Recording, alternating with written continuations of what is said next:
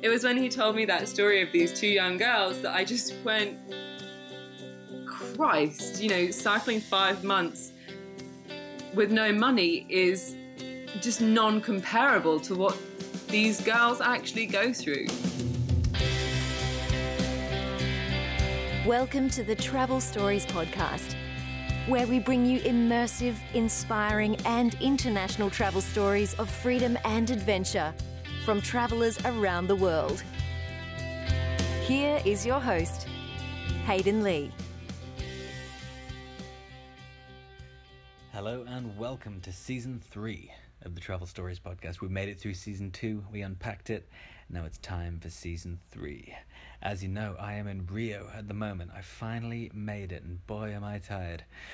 but you can't beat a place like this, man. It's fun. I'm going to be doing a lot of Snapchat, and a lot of Facebook living. That's a verb now, I suppose.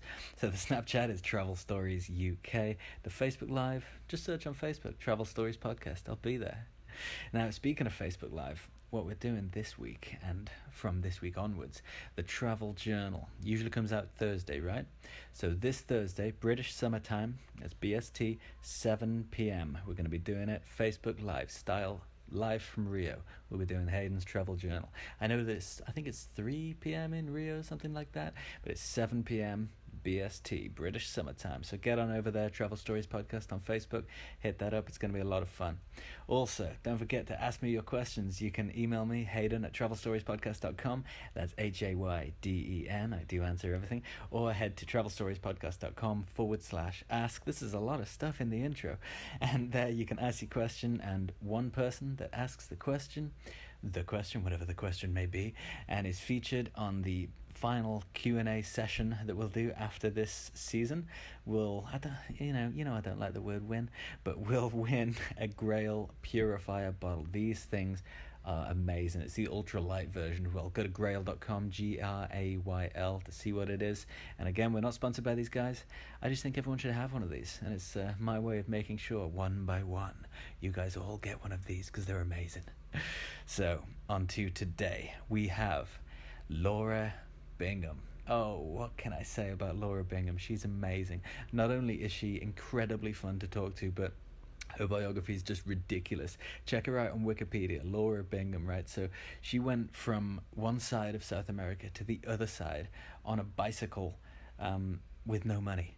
It took months, and she did it. I think it was like six months, and she did it with no money whatsoever, just living off the kindness of strangers.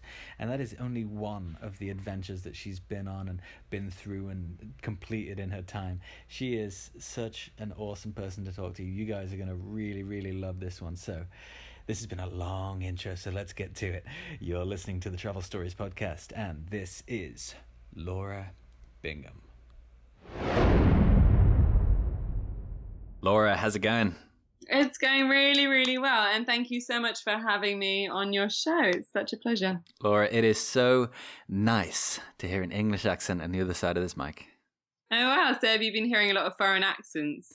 Yeah, we got a bunch of Americans and Australians and people like that. And me and Laura were talking about this uh, just before the call as well. And we have, like, like you know, we, you listeners, we do have a lot of US people. We do have a lot of Australians, and rarely we have English people. And people say, "Is he English? Does he know any English people?" And this this is proof.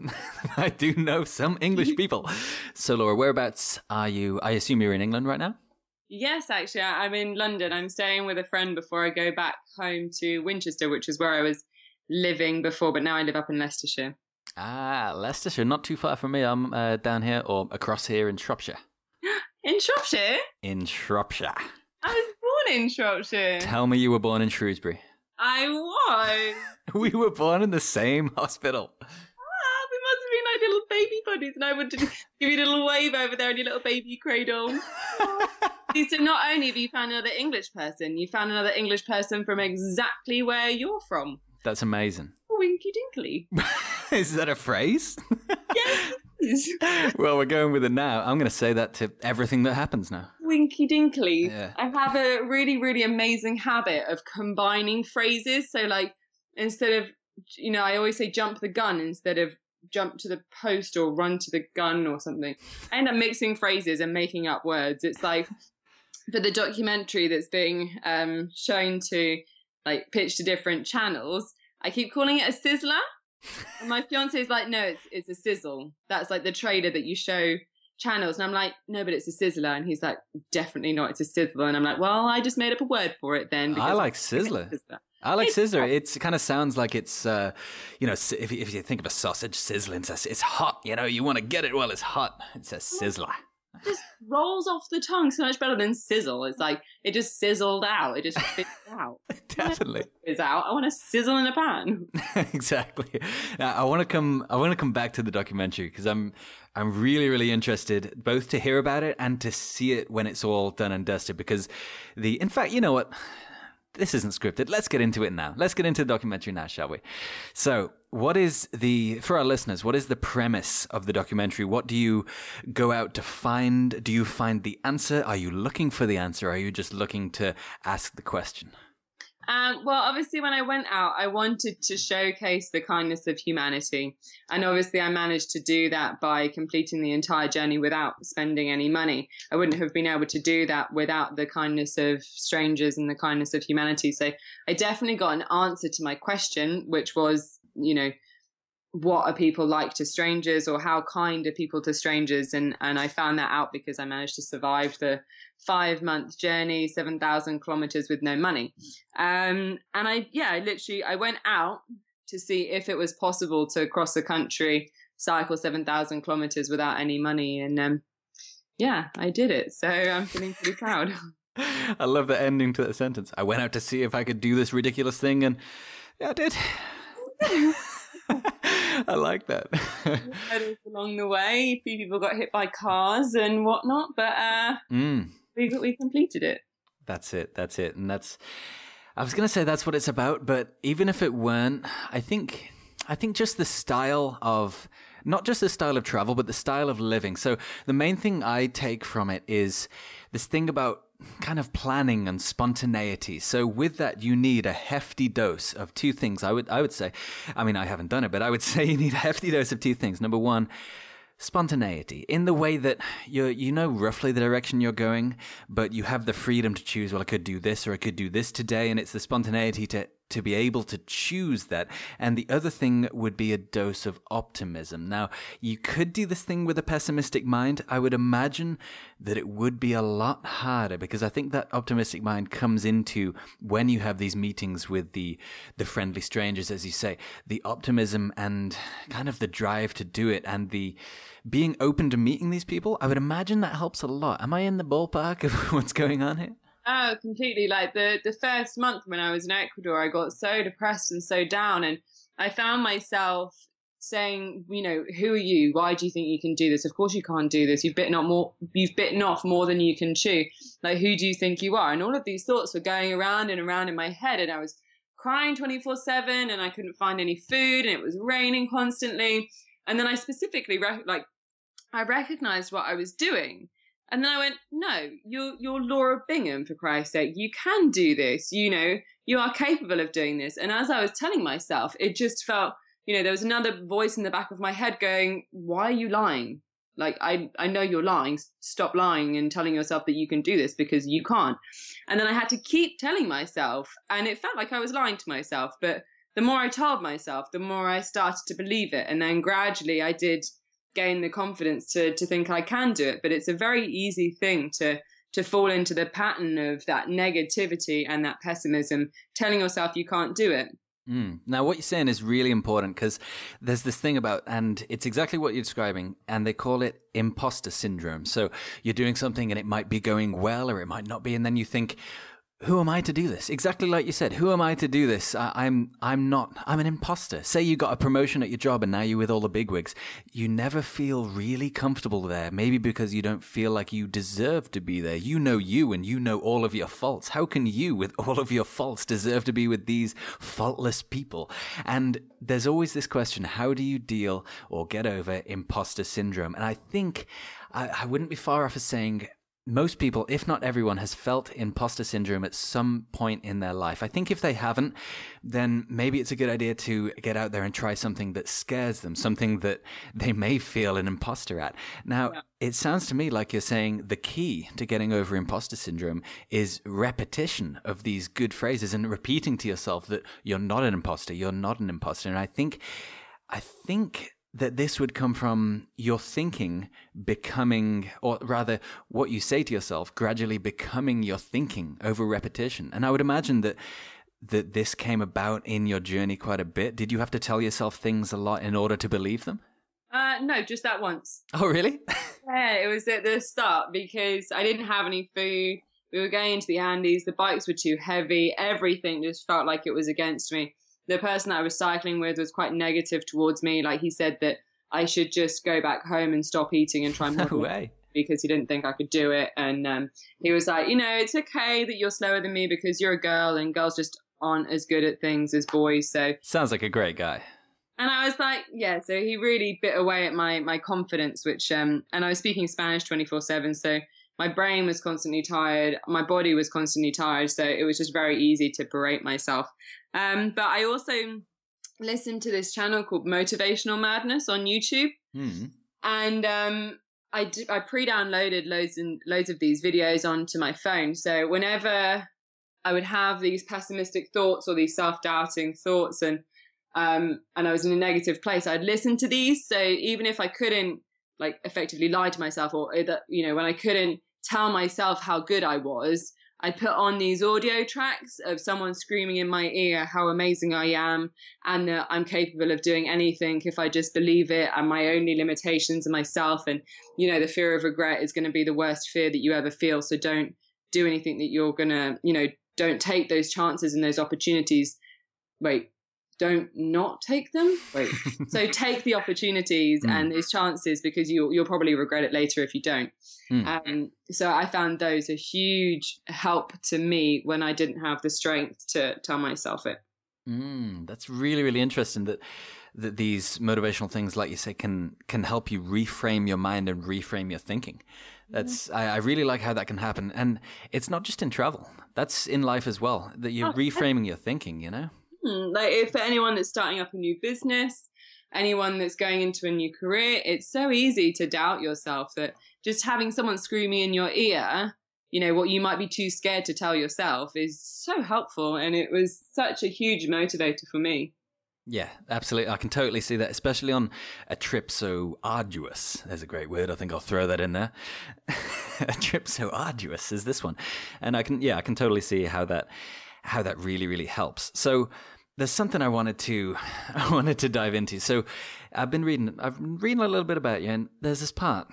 It, it, your life is like a it's kind of like a movie up to now, or a book, you know, a good book. And there's a part in said book where you're in Mexico and uh, teaching English. Now, it's the bit after that that I wanted to talk about that I wanted you to tell a little bit of a story about. Now, you earned enough money to to travel back to England, right? To travel, and that was kind of it seemed like that was the that was the goal. You decided not to. Why was that, and what happened after?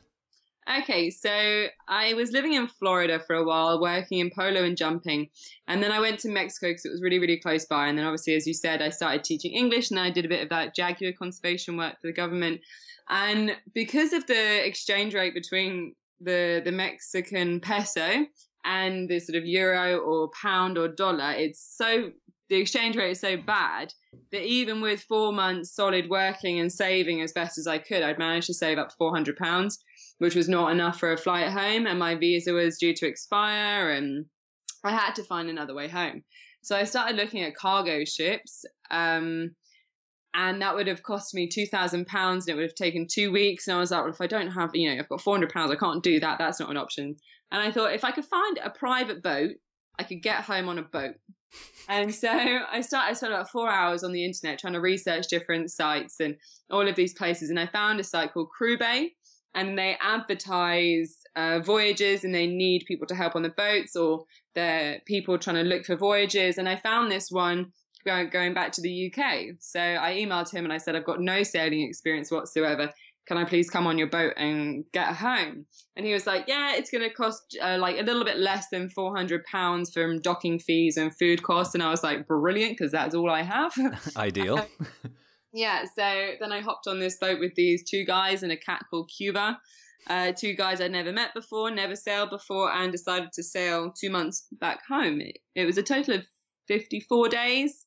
And we stopped off in the Azores and we saw um, like at night, I saw dolphins swimming in the bioluminescence, leaving these huge trails of like glowing algae, and the boat would leave the this huge wake of glowing algae behind. And they there was a, a wire going from the top of the boat to the to the back of the boat, and I would line those up with stars, and I would sit there looking at this wake from behind the boat and steering based on these stars, lining the, this wire up with stars. So it was it, well, I'm a very, very impatient person, and anyone in my life will tell you how impatient I am.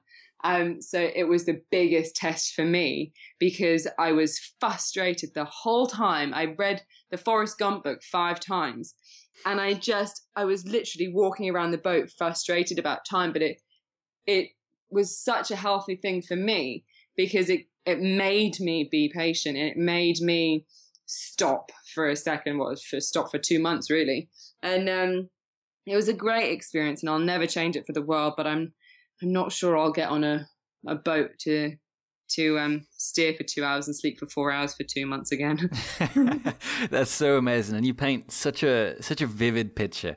I mean, I can I can see it in my mind. I can see the the boat. I can see the stars lining up. You paint such a vivid picture that I'd love to go into your story now. Uh-huh. Right, so where does the story you've got for us today take place?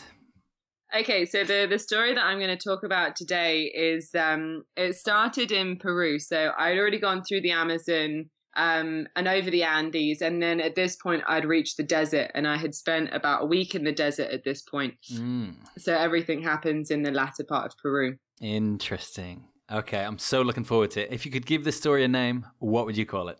I would probably call it um, 7,000 kilometers, no money. What now? Nice. Okay, I like it. I really hope that the question is answered. Awesome. I can't wait for this. Right. You are listening to the Travel Stories podcast, and this is Laura Bingham with 7,000 kilometers, no money. What now?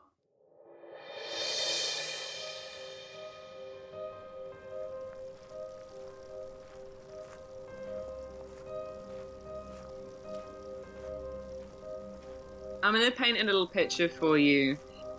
You know, there's this really, really long road ahead of you, and there's sand to your right, there's sand to your left, there's sand behind you, there's sand in front of you.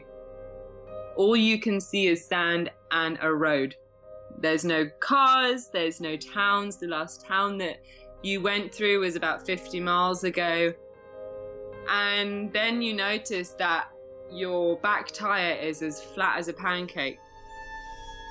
And the difficulty of the day's cycle wasn't down to the huge amount of weight that you were carrying because at that point I was carrying so much extra weight that that's what I thought was making the day so difficult. But I'd actually been cycling those 50 miles with a flat tire. Because I'd been cycling all that distance with a flat tire, I'd destroyed my tire and I could see the inner tube. Previously, I'd had a chap with me and he'd sort of taken over all of the bike mechanics because that's, you know, generally what men do take over all of anything mechanical. So I'm in the middle of the desert with this broken tire. So I start taking everything off and I take the tire off and I lever this and I'm like, what do I do? And I try pumping up the, you know, the inner tube and praying that it works and it can't quite and I'm I just sit there on the floor and I don't know what to do. Just I just put my iPod in and I listen to Tracy Chapman, you know, her fast car track. And I didn't know what to do and I I felt this despair because it wasn't like the Amazon where there were loads of villages everywhere and there's rain there's like the rainforest there's all these animals there's this life and all the rivers and and all of this abundance of really really clear and apparent life. I'm in the desert.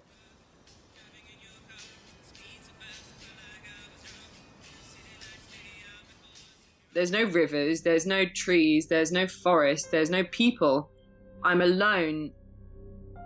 In the rainforest, it would have been fine because I could have camped behind a tree. I could have found somewhere to camp. And by this point, it's four o'clock, so it's going to start getting dark in a few hours, and I need to figure out a plan because I can't camp in plain view. If I put my tent on the side of the road on in the desert, a car could come past, rob me, kill me. I'd have no help. I have no protection out there. So I can't just sit there and and wait until it gets dark and then camp because I'm so exposed that I could be attacked so easily.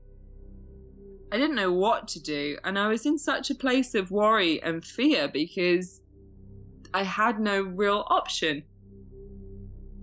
And I started playing around with the bike again for a bit more, and then this car turns up and it pulls up. And this guy comes out, and I'm like, oh, men. I don't really want to talk to men. They get a bit scary. And he said, Do you need any help? And I was like, well, actually, yes, I do, but I can't take a lift because I have to cycle the length of South America. I can't uh, take lifts, unfortunately. And he was like, well, no, no, put the bike in the back of the car. He had a 4x4 sort of pickup. He said, put the bike in the, in the back of the car. We'll sort your bike out and I'll come and I'll bring you back here, okay? And I was like, oh, you know, that's actually really, really helpful because then I, I start from the same point so I'm not missing out anything. And now we get to a bike shop in his village, and you know, I've said, I've explained the situation. I'm traveling without any money. I don't have money to fix the bike. I don't have money for food. I don't have money for shelter or anything. He says, No, no, no, don't worry about it. You know, we'll sort it out. And he takes it, the bike to the bike shop, and he says, Nope, we don't have that tire here. You're going to have to go to Arequipa, which is about a seven hour bus journey away. And he goes, Oof. Okay, well, we're going there anyway in about two days' time, so just stay with us until then, and we'll all go together on the bus, and I'll pay for your bike to get fixed and and stuff. So I stayed with them, and they fed me, and we went to the beach, and they bought me an ice cream, and me and the mum, the wife, we went like walking along the beach, like dipping and running into the sea. Two days later, we go to Arequipa, and he finds the bike shop. We go searching around. They spend about two hours trying to find the right tire for my bike they paid for a hotel for me to stay in with them, and then, true as their word, they put me on a bus back to where they found me so I could start again. They went with me to the bus station, and I fell asleep on the mum's shoulder. And she, you know, I, yeah, I fell asleep, and I could feel her stroking my hair. And when I had to get on the bus again, I just burst into tears because I didn't want to leave them. I felt so safe with this mum and dad figure. I didn't want to go back out on my own. I didn't want to go back out into the desert where I had no money and I had no food. I had no one to console me. I had no one to comfort me or tell me that everything was going to be okay. I was going back to this dry abyss of sand where there was no life. Like, I had to leave this mum and dad figure that had looked after me so kindly and and so caringly for these um, three and a bit days in total that I just burst into tears and she hugged me and she was like, you know, you have to finish your journey. And I was like, I know, but I just, the prospect of going back into the desert alone was just so scary for me. But it was really sweet. I spoke to her uh, this morning actually. She texted me she said, um, "Me and Robbie remember you, and we still love you, and we hope that you're okay." And I text her back saying, "I still like care about you too, and I hope that you're okay, and that your son and daughter are good." And she said, "Like send your family our love," and it's really, really sweet that we still stay in contact as well because they were such a pinnacle point for me within the entire journey of. Um, they were just the kindest people that I met. They just bent over backwards for me, did everything they could, and just showed me so much love and affection in a in a time that I really, really needed that. When they met me three days before, they had no idea who they were. Like they had no idea who I was, and I didn't know who they were. And by the end of it, they viewed me as their daughter, and I viewed them as my parents. And to develop that depth of love within three or four days is is probably the most beautiful thing about human life is that you know that we have that ability to love a complete stranger within that short time scale.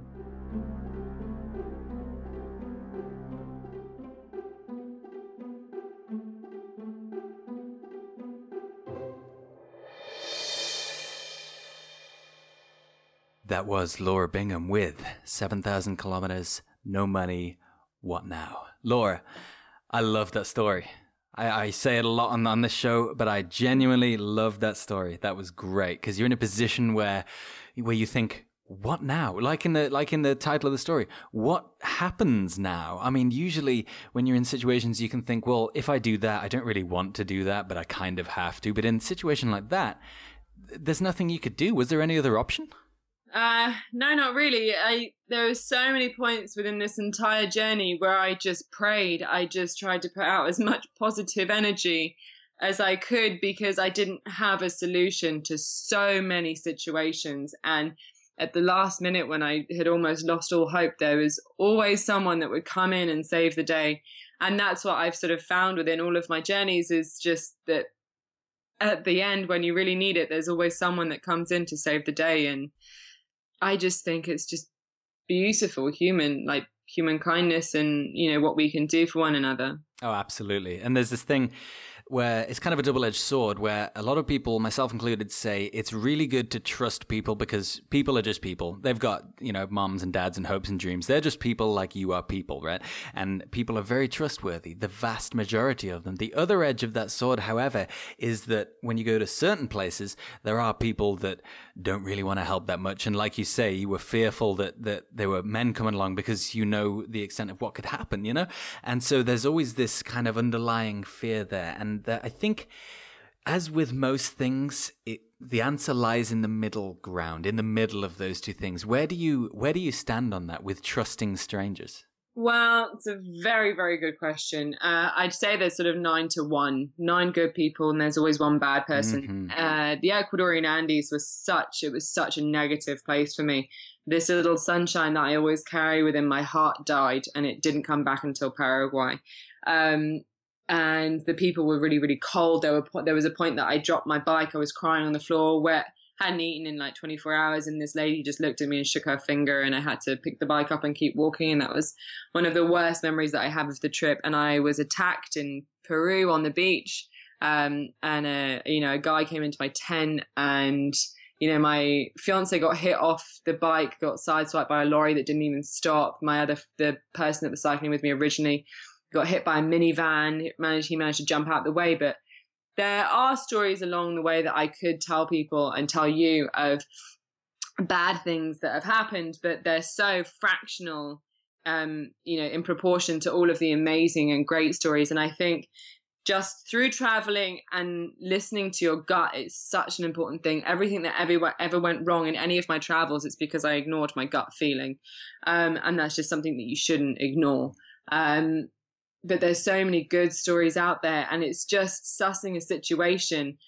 And if your hair pricks up even for the slightest thing just don't risk it and and get out and leave um, and lock your tent from the inside when you're camping because then that just deters people from entering it when you're sleeping. That's a great idea. That's a great idea. And i think it's uh, can you think of anything else where it's a nine to one ratio of good to bad? That's pretty good going you know? Yeah no it's you know, people are so bizarre. You know, animals you can predict, you know, you can pretty yeah, you can predict animals because they run off instincts and they're very predictable, but humans, they're the most unpredictable thing in the world. They just I don't even know what we act off of desire, um, emotions, illogical thinking, logical thinking. Mm. We're such complex beings that it's quite mind-boggling. Yeah, well, there's a lot that comes into it. I mean, there is all of the, um, all of the, like you say, desires and emotions and all of the natural stuff that's within us. But I think a lot of that.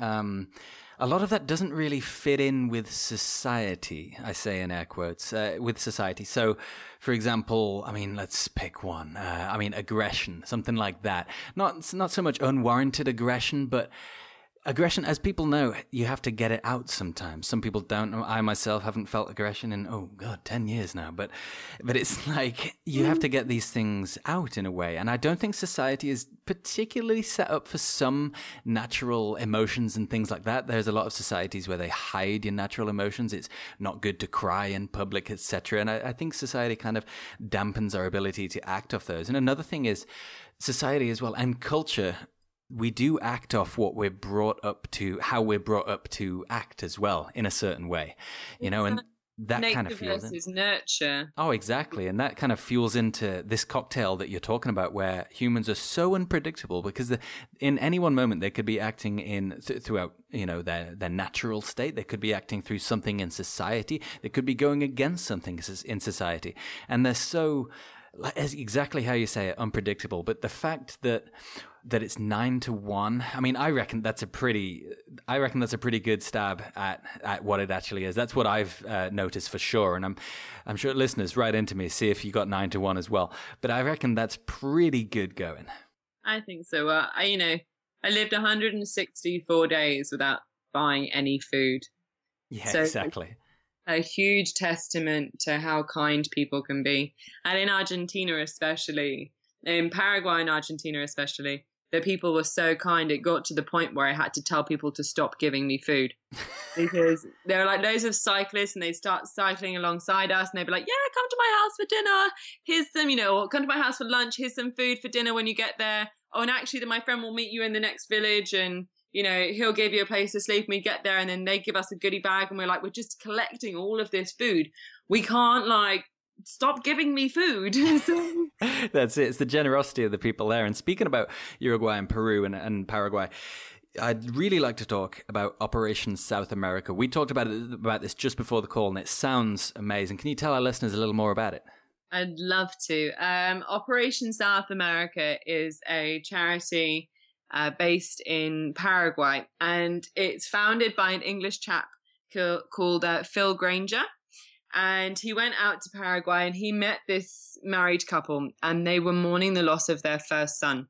He, at the age of nine, uh, developed a rare um, a rare type of leukemia, and they didn't have enough money, and there wasn't the uh, treatments that there are today. Um, so he unfortunately died at the age of nine. So they were mourning the the loss of their first son, and they met Phil, and then they started up this organization for for young girls that are from broken backgrounds, you know, violent backgrounds. Their parents don't have enough money to look after them. Um, a lot of them were like sort of a, the result of rape, and so they're brought up. The mothers don't have enough money to look after them, so you know, they go into this organization. At the moment, there's only 21 young girls there, but they've seen lots of young girls come and go, whether the problem's been fixed at home or they've just grown up through the um, organization and they've gone and found jobs and found apartments. So they're there for so many different reasons, but it's the most beautiful organization because they look after these girls and they don't just give them a home and they don't just give them food. They give them the opportunity to really focus on their education and they teach them what they're worth. Because you know if if you're from a, a household where your parents don't really have enough money to feed you you know you're just going to assume like we said you know nature and nurture you're just going to assume that that's the way your life is going to be forever. And they come into this organization and they're showing so much love and affection and you know their dreams are just allowed to to grow so huge there that they just they go out thinking the world is their oyster. And um, i remember phil was telling me a story about these two young girls that turned up and their dad their mum had died and their dad had to go away for work and he'd come back every three days with food. And they'd eat every two to three days uh, like one meal a day of just sort of rice. And they came to this organization and they got their breakfast. And then they got fed lunch and they were like, oh, we, we don't understand. Why are you giving us more food? And they went, because you're supposed to eat three times a day. And they went, are we? I thought we only ate every other day. And they were like, no, you're supposed to eat more than that. And then it came round to like cookie and milk time, and they just thought they'd died and gone to heaven because not only were they given food three times a day, they were also given biscuits and milk and treats. So it was when he told me that story of these two young girls that I just went, Christ, you know, cycling five months with no money is just non comparable to what these girls actually go through because I had the one comfort of I get to come home to money and I get to know that there's a finishing line and I get to, you know, I know that my suffering is going to end. These young girls, they had no idea when their suffering was going to end. They had no idea if they were ever going to get a biscuit at the end of the day. They had no idea if there was going to be a light at the end of the tunnel, and they still had hope. And I just thought, you know, my journey was nothing in comparison. And um, I remember being at the organization and playing hide and seek with these girls and playing chase. And uh, I had almost forgotten where I was. And I just thought I was in an after school club. And it was only when there was, a car came into the drive and it said child defense lawyer. And two girls got up and went, Oh, sorry, we've got to go and we've got to go for a meeting now. That I went, Oh, yeah. I'm not at an after school club. These girls have been through something, but they just wanted to play and hug me and and play with my hair. It was um they're really, really inspirational children. Mm, yeah, we had on, I think it was in season two, we had on Daniel Venn. Now, he's the author of Beyond Baseball, and he has a program helping kids round first. So he helps um, down in Nicaragua through what he knows, which is baseball. And the one thing he said to me, which I'm, I'm sure you'll agree with, uh, is that these kids, they, the biggest thing he found was that they have such a will to learn and to grow, such a will that he yeah. hadn't really seen in uh, in where he was from Colorado, Colorado, sorry, and uh, he hadn't really seen that their, their will to learn. He hadn't seen that before, and they're really striving to learn, and they love it. They love to learn and grow. Is that something you saw as well? Yeah, it was um, when I because I was documenting the whole thing. I was filming these girls, and I, I said to pretty much all of them, I said to a lot of them that, um, you know, do you love, do you like living here? And all of them said yes with this huge grin on their faces, all of their teeth showing. And I asked the follow up question, well, why do you like, why, you know, why do you love living here? And the majority of them said, because we get to learn, because here we get to go to school and come home and study. And at home, I, I don't get to do that. I wouldn't get to do that. Mm. So it was just to really put everything in proportion as well. You know, you come here and you tell children, you know, okay, now it's time to go to school, and they go, oh, my god, I don't want to. I feel ill. I feel really bad. Don't make me go to school. Whereas these girls are like, yay, school time. Let's go and learn because we don't actually get this opportunity. It's crazy. It's crazy. And for all those uh, kids listening out there that do want an excuse, put your head on the radiator for about 10 or 20 seconds. When your mum feels it, it'd be warm. And she'll be like, well, you're way too ill to go to school. So there's a little tip for you. Anyway, how can people get involved in Operation South America? It sounds amazing. How can people get involved, donate? Is it anything like that? Uh, yeah. So if any of you guys listening, if you can head over to my social media channels, it's just Laura Bingham 93. Um, I, on my Facebook and my Twitter, I've pinned a link to my crowdfunding page. So if anyone can donate one pound, five pound, ten pound, it doesn't matter how much, everything will go straight to those children's plates. And I can assure that because I know where the founder lives, and he does not live in a nice house, so he is not profiting whatsoever from this.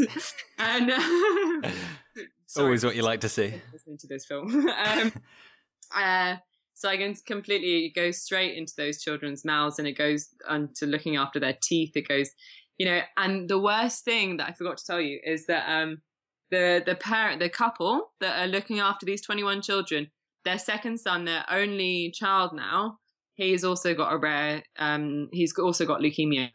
So for the past year, he's been going through treatment, and every weekend they have to go up to um, Asuncion and they sit with him through his chemotherapy and through his um, treatment and then come home and look after these young girls and they have to try and find people to cover for them for the weekend. So even if it's just you want to volunteer and help and play with some lovely children go over to the website operationsouthamerica.org and um, you know ask if you can volunteer because it's not just your money that they need they need the support and they need people to volunteer and help. And if you can speak english and spanish and you want to teach them english and you you know you've got a TEFL qualification or anything you know you you love farming and looking after plants and playing with you know children just you know talk to them and try and help i guess Brilliant. Well, that sounds perfect. It sounds like such a fantastic charity. And what we'll do is, as well as getting together a donation from the team here at Travel Stories Podcast, we'll also put those links all in the show notes for you guys. You can check out the crowdfunding site, you can check out the social media there for Laura